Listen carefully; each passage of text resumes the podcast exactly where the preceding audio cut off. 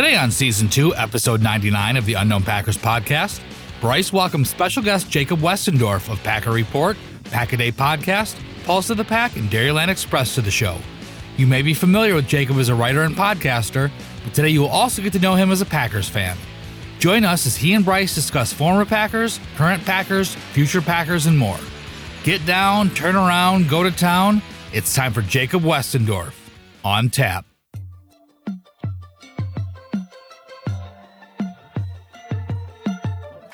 Green Bay, Green Bay. Thank you so much for following the Unknown Packers podcast. Touchdown! Dagger! Al Harris, 56 yards to a game-winning touchdown! Green Bay Packers! Winning isn't everything, but it's the only thing. Green and yellow, green and yellow, green and yellow, green and yellow, green and yellow. Unknown Packers podcast. Green and yellow, green and yellow, And let me tell you this, Green Bay is a great town. This is Green Bay, Green Bay.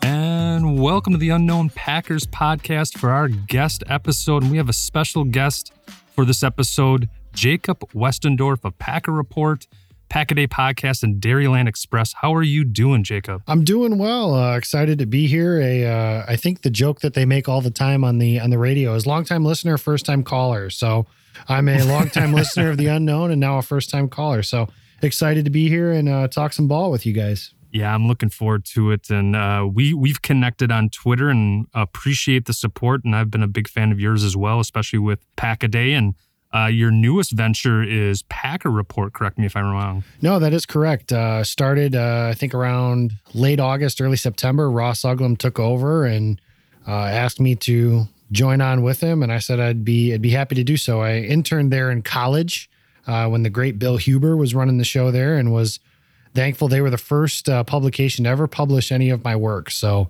that was something that was kind of a cool little full circle moment. Now that I'm employed and working for them.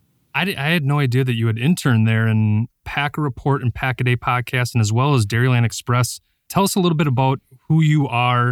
Uh, I'm pretty well aware. I mean, I follow you on Twitter. We definitely uh, we we go back and forth. But for our listeners, who, who are you? How how you got involved with Pack a Day podcast as well as Packer Report? I know you just mentioned interning, but as well as Dairyland Express. Sure. I uh, started in college. I went to Wisconsin Green Bay, graduated there with my communication degree. Go Phoenix.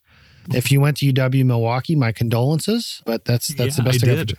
Oh, you did? No kidding. That's hilarious. I did, yes. Um, okay, so funny story is UW Milwaukee and Brice, I admittedly don't know how old you are, but when I I'm 37. okay, so we have a bit of an age gap, but That's all right. when I was a senior in college, we had three guys that have either been in the NBA or had tryouts in the NBA. We were the number one seed in the Horizon League tournament.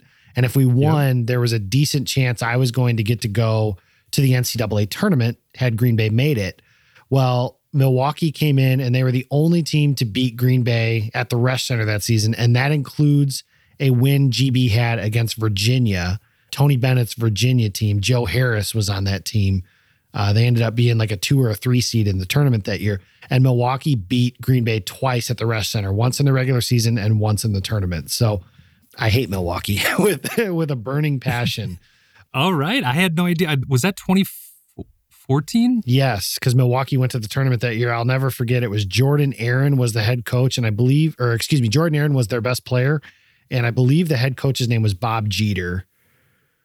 But I could It was Jeter, uh. Rob Jeter. Rob Jeter. Okay, yeah, Yeah, I, uh, Rob Bob. Yeah, yeah, you're correct. And that was actually a Cinder- Cinderella run. I remember because I had just graduated. I, I I went back to college a little bit later, later in life, and so I had just graduated. And the following year, Milwaukee had made the tournament, and I do remember that Green Bay team, and I remember how, uh, I guess, lack for a better term, uh, awestruck that the fact that the uh, Milwaukee made it to the tournament uh, without any sort of scandal. Knock on Bruce Pearl there.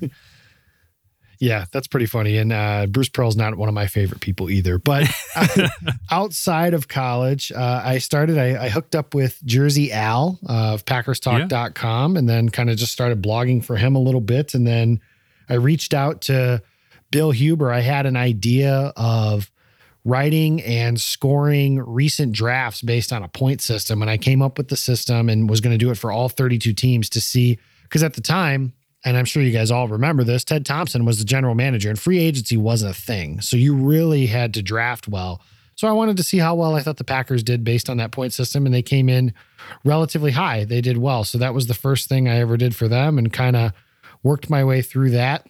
Podcasting wise, I started. Marcus Eversole works for Yeah. WDUZ up in uh, Green Bay now. And we started something at the time. It was called Pulse of the Pack, which we still have that name of, but it's under a different co host now. It's myself and Jason Perone. But for a while, it was me and Marcus while we were in college together. And we just kind of started doing that. And then I used some of those clips and everything when Andy Herman said he was trying to start the the Pack a Day podcast and was like, you know, who who has experience, who wants to do this stuff kind of thing, one show a day. And I was fortunate enough that he he accepted me. And I know Andy likes to point this out. So since he does, I will too.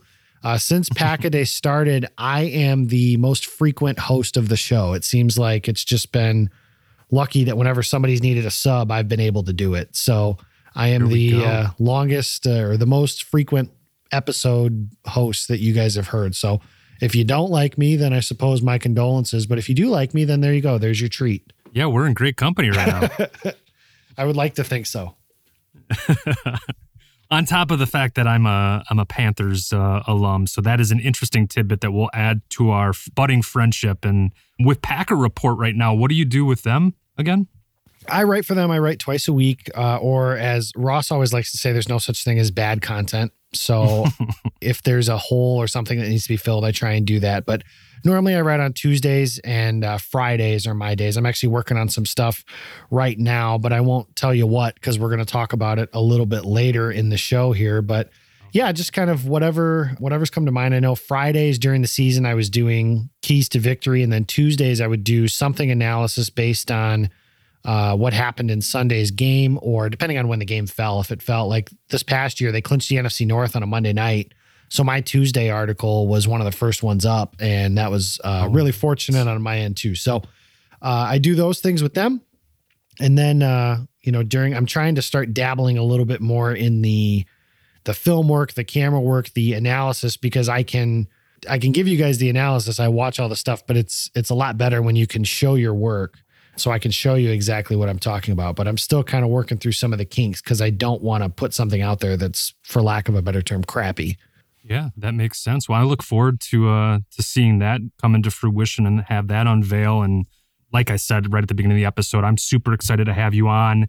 And uh, we're starting a new guest structure, so I'm proud to unveil this new guest structure with you. Uh, you're you're the first guest to experience this.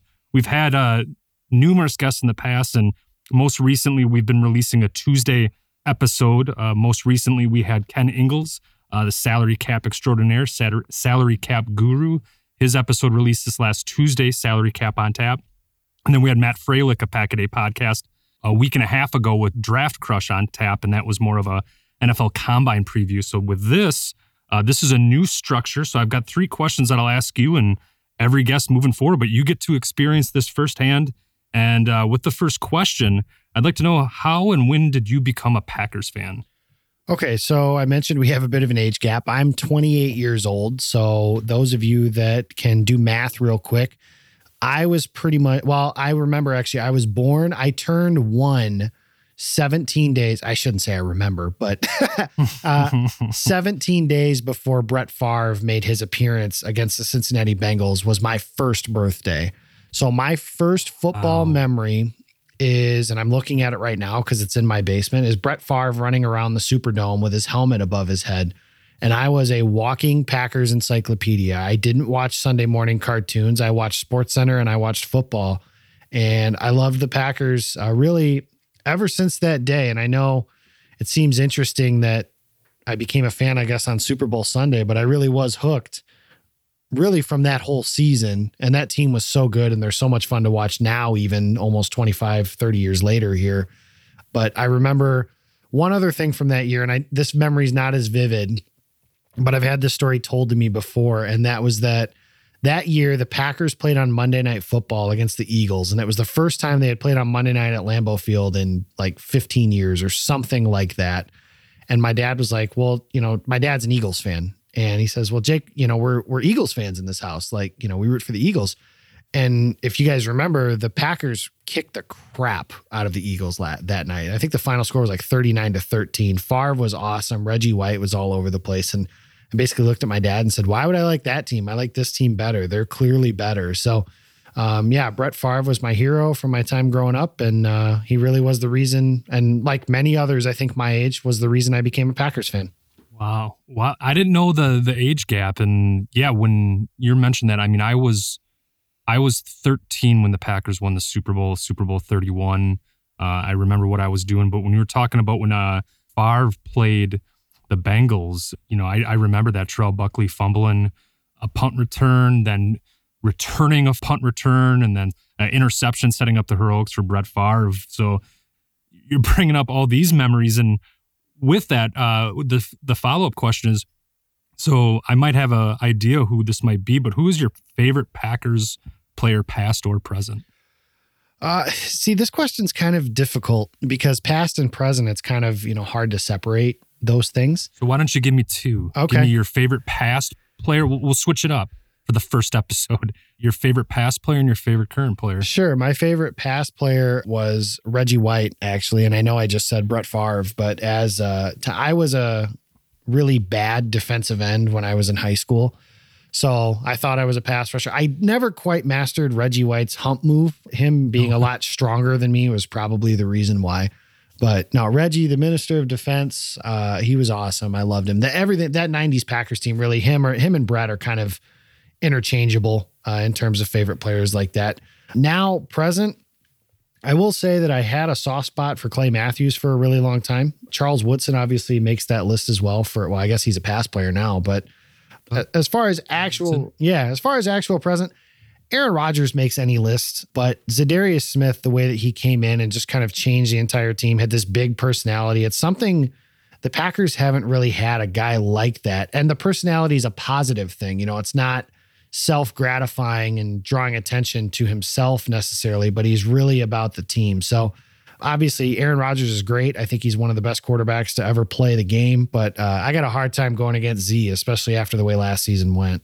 Well, was Za'Darius Smith? I it was about I would say about 11 months ago, 10 months ago, right after Gutekunst and the Packers signed Za'Darius Smith. A little humble brag. Uh, Andy Herman ended up tweeting it out. I think a few months later, and uh, I had mentioned on uh, on an episode, and I'd like to think that maybe Andy listened to it, and that got him the idea to tweet this out. I had mentioned that Za'Darius Smith is to Brian Gutekunst that the way that Charles Woodson is to Ted Thompson and Reggie White is to Ron Wolf. And I tweeted out, and I definitely, you know, I don't get as definitely not near as much traffic as as Andy Herman, but I got a lot of pushback on, whoa, whoa, whoa, these are two Pro Bowlers. What are you saying? I, the whole thing for me was it has to be that type of impact. And boy, was it ever how he came in, completely transformed that culture. Numerous Packer players have talked about how much fun it was this past season, and a lot of that has to do with Za'Darius Smith. And to think only uh, it's just year one was Za'Darius Smith, and what more that he can contribute, and he's already a Packer favorite um, amongst a lot of fans. Is there a moment that sticks out to you when you finally were, were realizing that, like what I just mentioned, the the Za'Darius Smith signing to Brian Gutekunst is very much like the Reggie White and Charles Woodson signing? the night that the Packers clinched the NFC North, and I've always, you know, Bart Starr had a quote that stuck out in my head all the time, and that was a true measure is how well somebody plays under pressure when you have to win. That's really what measures, you know, a great player. And the Packers had to win that game to have a chance at a first round bye. They had to win the game. If they won that game, they won the division. And he ate Minnesota. I mean, I think the Packers could have kneeled down on offense the entire game, and Z might have found a way to win it for them that particular night. And that's when, I mean, that really was. I wrote my story the next day for Packer Report was that Za'Darius just had a performance for the ages. That might have been the single best game we've seen from a Packers pass rusher since maybe Reggie White in Super Bowl 31. I know Clay had a couple big games like that, but it never felt it was all as disruptive like that. Maybe that's recency bias, but as soon as because I try and not live off of the emotion and spurs of the moment. So like when you said the whole mm-hmm. thing about you know Reggie to Wolf and Woodson to Ted and now Z might be that for Goody. I definitely wanted to reserve judgment on that. And I still think that there's Right. a little bit of reservation on that just because we're talking about Reggie White was the best player on a defense that won the Super Bowl. And Charles Woodson, either him or Clay, was the best player on the defense that won Super Bowl 45. So we have a little bit to go there before maybe Zeke can get that level. But when the Packers win the Super Bowl in 2020, I'll happily say, yep, Brice had it and he had it early. and I'm all on board too. I think the year one to year two jump, I can't wait to see what Za'Darius Smith does. And it was more of the fact of, I was foreshadowing of the fact that I, I get this sense that Za'Darius Smith could be as impactful. And a lot of my pushback was because of the caliber of Reggie White and Charles Woodson. You're right. He's got a ways to go to be in that category. But for to see Gutekunst just hit a home run with the Za'Darius Smith, and not only that, the, the three other free agents, but getting off task a little bit, but I wanted to talk uh, Za'Darius Smith with you. I was not expecting that as a as a, a present Packers player, and uh, I look forward to going back and and watching some of his highlights, especially that uh, that Vikings game. And and with that, to wrap up the first half of our guest episode, what is your favorite Packers related or your favorite related Packers memory? Well, I mean, obviously, when they won Super Bowl 45. So, like I mentioned, I was really young when the Packers won Super Bowl 31. So, I didn't really have a full appreciation for the moment. And the story that kind of goes with that is the next year when they lost to the Broncos, you know, I was six years old and I told my mom, like, it, it, this isn't a big deal. Uh, you know, the pack that the Packers lost, it's fine. I'm happy that John Elway was able to win because I had heard those stories all week, obviously. And and the Packers are in the Super Bowl all the time because they had been in the two years that Right. I had been paying attention to football. So this happens all the time. Well, clearly, obviously, as we know now, it it does not. But Super Bowl 45 really was uh, a special, just really the whole thing. I mean, the playoff run and leading into was my dad's an Eagles fan. They beat them. One of my good friends is a Falcons fan. They beat them. And then the week after, I live in Illinois. So beating beating the Bears in the NFC, the ultimate bragging rights game, uh, that was special. And then I I'll never forget crying on the floor like a little baby after they broke up that last pass. I still get goosebumps thinking about it now, just because it's something that's so special. And it's why when people say things along the lines of, oh, the Packers only have won one Super Bowl with Aaron Rodgers, I, I just don't ascribe to that because that one was so special. And it really kind of, I think, think moments like that make you appreciate them because even the struggles that you see that have, and uh, struggles is really a weird term to use for that, but just how hard it is to do that. You know, the Patriots and Tom Brady and Bill Belichick have kind of clouded how hard it is to win a Super Bowl. It seems like every time a team wins, we're talking about are they the next dynasty? Well, I never wanted to talk about that. I wanted to appreciate the moment, and I, I I'll never forget. My next day, I was in school the next day, and I had a friend ask me, "So, how long are you gonna, you know, or when are you gonna come down from this?" And I was like, "Never." And I still don't. I watched I watched the Super Bowl on February 6th every single year. I bought a replica Nice. of one of the Super Bowl rings that year. I wear that every year, only on that day. I mean, short of the day I got married and the day my daughter was born, it was the happiest day of my life. I'm getting goosebumps. uh, I knew this. I knew this guest structure, this uh, having you on, was going to be incredible. Uh, thank you so much for opening up and for us to to get a little peek into why you're a Packers fan. We're going to take a quick commercial break. We're going to be right back, and we're going to get into the nitty gritty. Some Brian Bulaga, some Jimmy Graham, and then some NFL Combine post buzz. Be right back. Go Pack Go.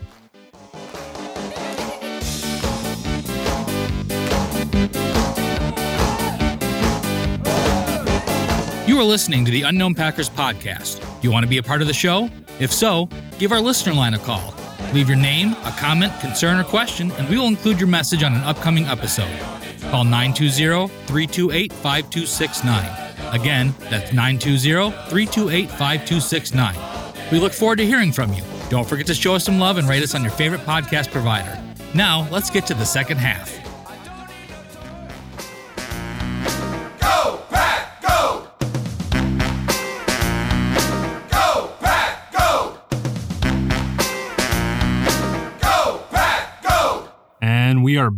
For the second half with Jacob Westendorf of Pack a Day Podcast, Packer Report, and Dairyland Express, and Pulse of the Pack.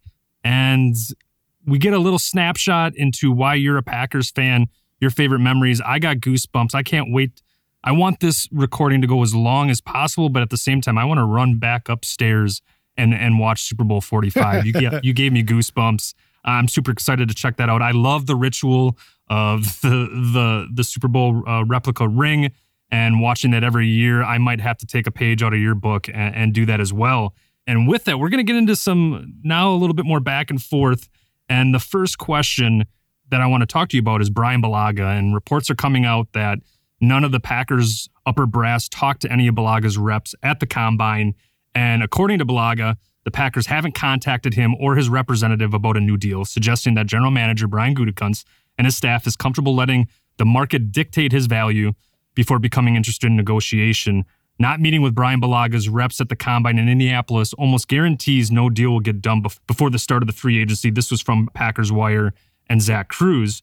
Brian Bulaga, who turns 31 this month, has completed two full contracts with the Green Bay Packers, who picked him out of Iowa in the first round of the 2010 draft. He's coming off one of his best seasons.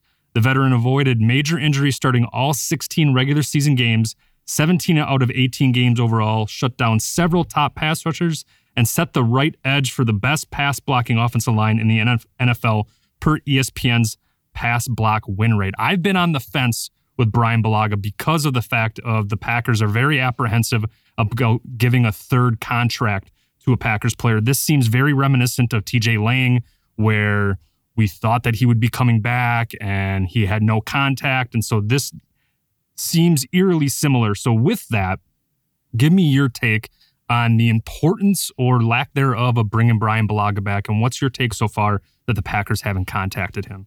Oh, I've been very, very vocal. So I know you knew the answer to that question before you asked it. Yeah. But I've been baiting you. yeah, that's okay. I, I think that the issue here is when the Packers let you mentioned TJ Lang, and I understand that aging had some issues with uh, injuries and everything like that. But then the Packers' replacement option was Jahri Evans. Now they ended up signing him later. So I don't know what their internal thought was at the time, if they were going to go with a draft pick or something like that. But from a positional value standpoint, the guard position is just not as important as the tackle spot. And the replacement options currently for Brian Bulaga are and as followed re-signing Jared Veldheer, which is possible, but they'll have competition for him. And if the numbers are close, like say for example, if Veldheer is going to get a one-year deal for six million a year and Bulaga is getting a two-year deal for say nine million a year, is that three million dollars really worth the drop off there? So that's kind of my question with Veldheer. I am happy to hear he wants to play because that was definitely one of my concerns and just counting on him because I mean, and this isn't a knock on him, but he came out of retirement. I mean, that's you know, they always say once you think you're retired, you're probably done. So that's one of your options. You have the other option of moving Billy Turner out to right tackle, which I have zero interest in. He's a pretty good guard, uh, probably shouldn't be playing tackle on a team that wants to throw the ball like Green Bay does. Alex Light, uh, if anybody thinks Alex Light's ready, go watch when Green Bay played the Eagles or the first time against the 49ers. You'll change your mind very, very quickly. And then you have the the draft pick option, which that's great. Brian Bulaga started in his first season because Mark Tauscher had a what uh, ended up being a career-ending injury that year, and Bulaga was pretty solid out there. But I just don't know that getting cheap at the offensive line and offensive line to me, there's passer, there's pass rusher, and there's pass blocker, and pass rusher and pass blocker are kind of like two A and two B in terms of importance and maybe I'm biased because I played the offensive line when I was in high school and kind of go that route. But I think it's one of the most important positions on the field. And I think that getting cheap on the offensive line with a 37 year old quarterback that has had some issues of his own with injuries. And I know the injury bug is kind of the detractor to Bulaga, but at the same time, he started 30 of the last 32 games. My thought is bring back Bulaga because there isn't a good replacement option for him and try to find his replacement. Uh, hopefully, that's not someone like Jason Spriggs was, which that the Jason Spriggs pick that year, everybody says, like, well, that was Bulaga's replacement. And it really wasn't. What it was was a reaction or an action to the fact that that year, if you guys remember, Green Bay played in Arizona that year, not the playoff game, but the first time they played. And by the end of the game, the tackles were Don Barclay and Josh Walker, and both were just absolute tire fires.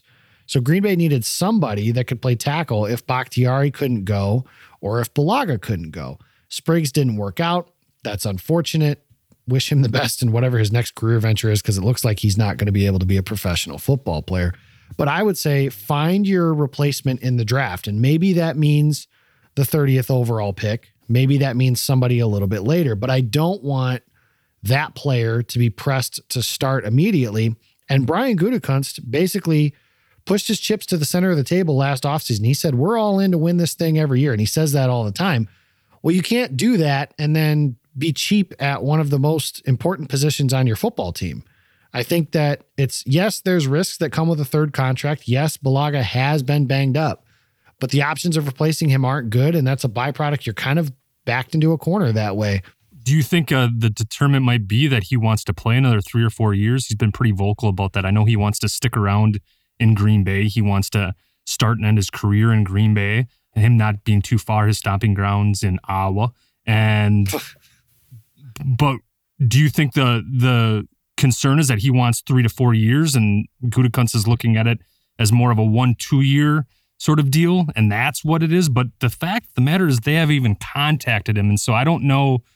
Usually, that doesn't bode well, uh, and it does seem that. And I mentioned this in earlier episodes that Gutekunst. I mean, it's been pretty evident that he's been slowly transforming this team into his players. He'll he'll re-sign Kenny Clark, which is a Ted Thompson player. You know, he extended Aaron Rodgers, which is a which is a Ted Thompson player, but he's slowly transforming.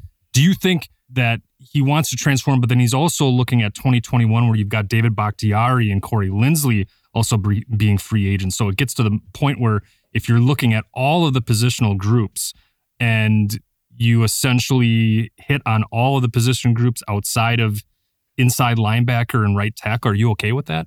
Oh, that's a loaded question there. Um, I mean, ultimately, I know, I understand looking ahead because there are a lot of of guys, and Bakhtiari's contract's not going to be inexpensive.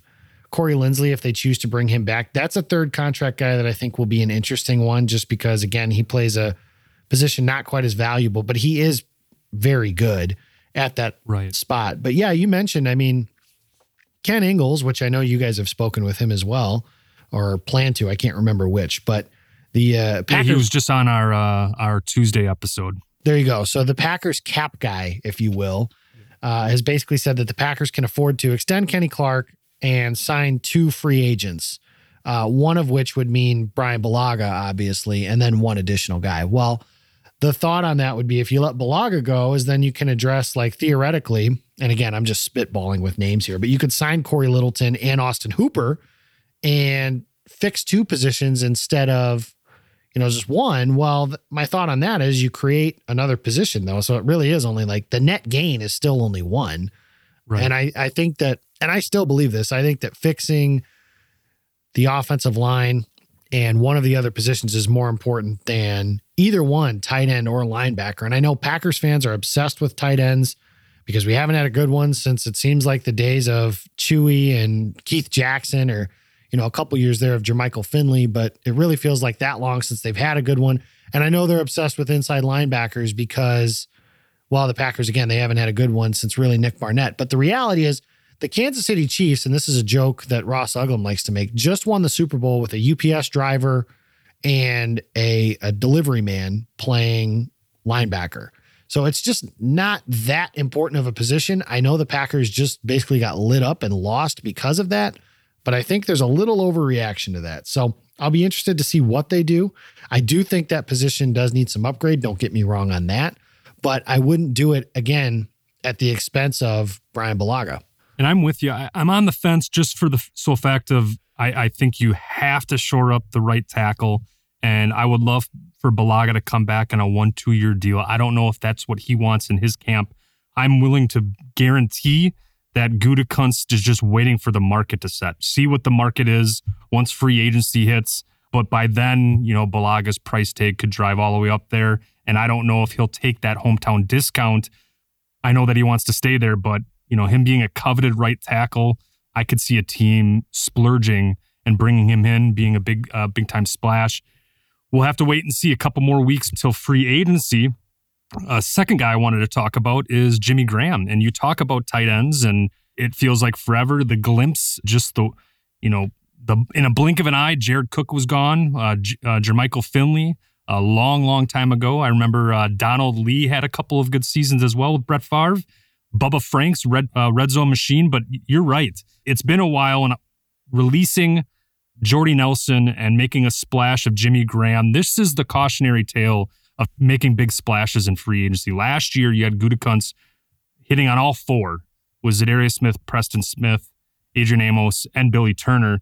Jimmy Graham in 2018, you're looking at that 2018 free agency class of Muhammad Wilkerson and Jimmy Graham, but the 33 year old tight end is not expected to be back in Green Bay. NFL Network insider Ian Rapoport reported Graham is entering the final year of his contract, which is due to pay him 8 million and carries a cap hit of 11.6 million. If the Packers do release Graham, they can save 8 million of the off that latter number. So that could then possibly uh, re-sign Bulaga. I just don't know what that whole contract, if it's a three, four year sort of thing. But with Jimmy Graham, what comes to mind? Big swing and miss. I think it's a cautionary tale of what free agency holds for some. This is why Ted Thompson was rather apprehensive. And when he did go out in free agency, he hit on all of them with Ryan Pickett and Tramon Williams and Charles Woodson and Julius Peppers. Uh, so the we get all excited about the 2019 class, but looking at 2018, this Jimmy Graham was a big swing and miss. Caught 38 passes in 16 games last season, just five more than his career low of 31 recorded in his rookie season with the Saints. His three touchdowns and 447 yards showed that he can be productive, but he had five total red zone touchdowns in two years. Just in context, Jamaal Williams had five touchdowns last year alone. So we thought Jimmy Graham was going to come in and be a big time red zone threat. Gutekunst shelled out. So what is your take on the whole Jimmy Graham releasing that's going to happen here soon? Yeah, I, I, think you hit it the the cautionary tale portion because everybody kind of seems to think that I always joke that you know pro football is not Madden and you don't just plug in and things are just always going to work out. You know, Jimmy Graham, I think a lot of people and I like Jimmy Graham. Uh, I I was a long admirer of him. I like move tight ends. I like athletic tight ends, uh, guys that make plays down the field. I think that's more valuable than guys who are you know glorified offensive tackles, which a lot of people look for uh, in some of their tight end stuff. So I think that it's unfortunate that it worked out the way that it did for Graham. I give him credit. He never complained about his numbers. He never complained about getting the ball more or anything like that. He's just aging and it was time to move on. And I really think that, I think it was Tyler Grezagoric of Cheesehead TV yesterday said something to the effect of if Jimmy Graham and the Jordy Nelson release didn't happen within like 10 minutes of each other, is what it felt like then that wouldn't have he wouldn't be as hated, if you will, uh, in the Packers blogosphere uh, slash Twitter slash whatever. So I don't know if that's true, but I I tend to believe him and I get it. I mean, Jordy was a fan favorite. He's a Packers Hall of Famer. Yeah. He was the Packers' best receiver production wise in that Super Bowl that I mentioned earlier. So. I mean, there's a lot to love about Jordy Nelson, obviously, and it just didn't pan out with Jimmy Graham. But the cautionary tale that you mentioned, I think you hit it on the head perfectly because I think a lot of people automatically assume, and Ted Thompson talked about this all the time, is you don't know how someone's going to react in your locker room until you get them there. And that's why, I mean, Ted maybe to a fault, obviously, but that's why Ted was so hell bent on these are my guys and these are our, and we know how they react. We know how they are, and we keep them around. And adding somebody from outside you know, Andrew Brandt used to say, like, whenever he called and asked about a free agent, the first thing he would do is ask one of his buddies that works for the organization, well, what's wrong with him? Why do you want to let him get away, kind of thing? And I think that's a fair question. And sometimes teams make mistakes. Uh, Washington not paying Preston Smith looks like a mistake. Baltimore not paying Za'Darius looks like a mistake. I mean, those are several yeah. examples. But then there are examples like Jimmy Graham, where he's old, he's past his prime, and uh, wasn't able to find the fountain of youth. And it's unfortunate that it worked out that way because I was really hopeful for him here in Green Bay. I think that number that you threw out of five red zone touchdowns in two seasons is just crazy to me because that felt like even if he makes no impact between the 20s, it felt like in the red zone would be where he made hay, and he just never did. Yeah, never never amounted to anything. And you know, when we were when I was doing research for that, that was the number that stuck out as well. And I appreciate your perspective, and I love what you shared with Andrew Brandt as we get closer to wrapping up our guest episode with Jacob Westendorf, I've got two more questions for you. The last what we're going to wrap up on is the NFL Combine. Uh, what excited you the most with the NFL Combine now that we're looking at it in the rearview mirror? Ah, yes, the underwear Olympics. Uh, I am a, I am a believer that I, I will never say the combine doesn't matter because that is not true. Uh, but I do think it's funny how someone like Chase Claypool, to me, for example, out of Notre Dame, to me, I thought he was a day three player all day long going into the draft, and now he had a really good combine to his credit, and people are putting him as the Packers like 62nd overall pick, and that's crazy to me. Uh, so I always enjoy stuff like that every year. But one of the biggest things I saw, Justin Jefferson running a 4 3 was something I didn't envision. Uh, not a speed that I saw on tape initially, but it's good to know that those are things that he can do. And I, I really do. I think that he fits the Packers like a glove. I was a little skeptical initially, but for what Green Bay needs at their receiver spots in the slot, uh, I think that's somewhere that Green Bay could go. So that was good to see on that. Uh, and then actually, there was a local kid uh, here from Rockford. His name was James Robinson. He played running back for Illinois State, and he did pretty well at the combine too. So I keep saying, uh, let's make that man's face mask green. Oh, I like it. I like it. And it's funny, you know, we started off the episode. Uh, so now we're getting, we're coming full circle. And we started off the episode where uh, you threw a little unknown shade at the uh, UWM Panthers and not knowing that I was an alum. And then two, I talked about Chase Claypool in our uh, last step or our episode that just released. Uh, our Thursday episode with myself and Niebles, uh, Dreams versus Realities. And I talked about the fact that I saw a mock draft with Chase Claypool at 62. I had mentioned that I thought that we were overreacting, but the thing that excited me about Chase Claypool is that him being 6'4, about 239 and running a 4'4'7, he is the only one to do that of that size and speed combination since Calvin Johnson. So uh, a guy with that size and speed, that really excites me. But the whole cautionary tale of free agency, same with combine. We get super excited when we see these uh, athletic specimens and then we rush to judgment. So I'm glad that uh, you mentioned that. It definitely humbles me a little bit. That 62 spot is intriguing. What was the reason why uh, you had Chase Claypool as a as a day three? His tape just doesn't have that play speed on it. Uh, he looks to me like a big receiver that kind of boxes dudes out, and there's value to that certainly. But I know, like one of the first things that I think it was, oh gosh, I don't know who it was, so I apologize. But somebody said, you know, if your first thought is there's a lot of people talking about him as a move tight end, and somebody said like something along the lines of, if your first thought on a prospect is him changing the position he played in college, maybe he's not that good at the position he played in college. So uh, I think Right. that there there's some tools there certainly, but he's got a lot of work to do. Uh, and that, like I said, that workout, those numbers don't necessarily translate on his tape unless there's something that I've missed, which I watch all the way up until actual draft day. But uh, we've got, yeah, I've got to see that actually happen on tape before I go, okay, because there's a lot of workout warriors out there, and we know all too well about one with name uh, Tony Mandarich might come to mind. Yeah, absolutely. Oh man, you're bringing out the nostalgia. Super Bowl 31, Super Bowl 45, talking about Favre and the Bengals, and now Tony Mandarich. Uh, I want to thank you so much for coming on the Unknown Packers podcast. Before we wrap up, I've got one question, but where can all our listeners find you throughout social media? Okay, you can find me on Twitter. It is at Jacob Westendorf. I talk a lot about the Packers and post a lot of pictures of my six month old baby girl. And people seem to like those. So, and then uh, for the other We stuff, do. thank you. Uh, at Packer Report 66, at Packer Pulse, and at Dairyland Express for uh, some of the other guys that I have going on there. And then you can also find my YouTube channel with Jason Perone. It's Pulse of the Pack. It's a Pulse of the Pack logo uh, that you can find there with a big G on it. So it should be pretty easy to follow there. Awesome. Well, thank you so much. And the final question as we move forward, uh, this will be the same guest structure for all our episodes. We'll ask the same three questions in the first half, and then we'll do a Q&A for the second half.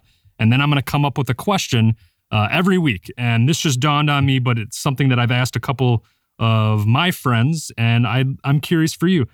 If you could have one last meal, Oh, what would it be? Wow, you're really putting me. And I just like went on a diet not that long ago too, so I'm literally craving everything. This is last meal, So- man. This is last meal. There's no no regrets, no working out afterwards. This is last meal. right. Uh, to me, there is nothing better than a very good I don't want to say well because I don't want to confuse people because I'm not a monster that eats my steak well done, but a very good cooked steak, uh, medium rare. My mom makes these wonderful fried potatoes. I love those. Uh, and then some corn on the cob right there on the side with like butter and salt and pepper and stuff just drizzled all over it. I think that would be absolutely delicious as my last meal. Hopefully, I'm not having one of those for a long time though. Absolutely. Well, there you have it. Uh, not to be morbid, but more a little snapshot into uh, what you like to eat, as well as all of the the Packers knowledge and uh, your Packers background. Thank you so much for joining the Unknown Packers podcast. We'll we'll, we'll make this happen again. Uh, I, I I loved uh, what you had to say. Also, um, the variety of different perspectives that you shared. Looking forward to doing this again. Thank you so much. Absolutely. Thanks for having me, Brice. I appreciate it, and I will uh, love to come back anytime. Awesome. We'll make that happen. Well, thank you so much for tuning into our guest episode with Jacob Westendorf. I am your host, Brice Christensen, and this is the Unknown Packers Podcast.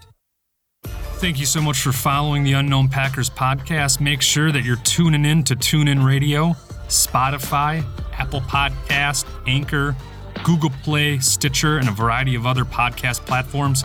Don't forget to say, hey, Alexa, play the Unknown Packers podcast. That's right. We're good friends with Alexa. Make sure you're checking out our website, theunknownpackers.com, as well as Facebook, Instagram, Snapchat, and Reddit, The Unknown Packers Podcast. Thank you so much for tuning into this episode. I'm Brice Christensen, and this is the Unknown Packers Podcast.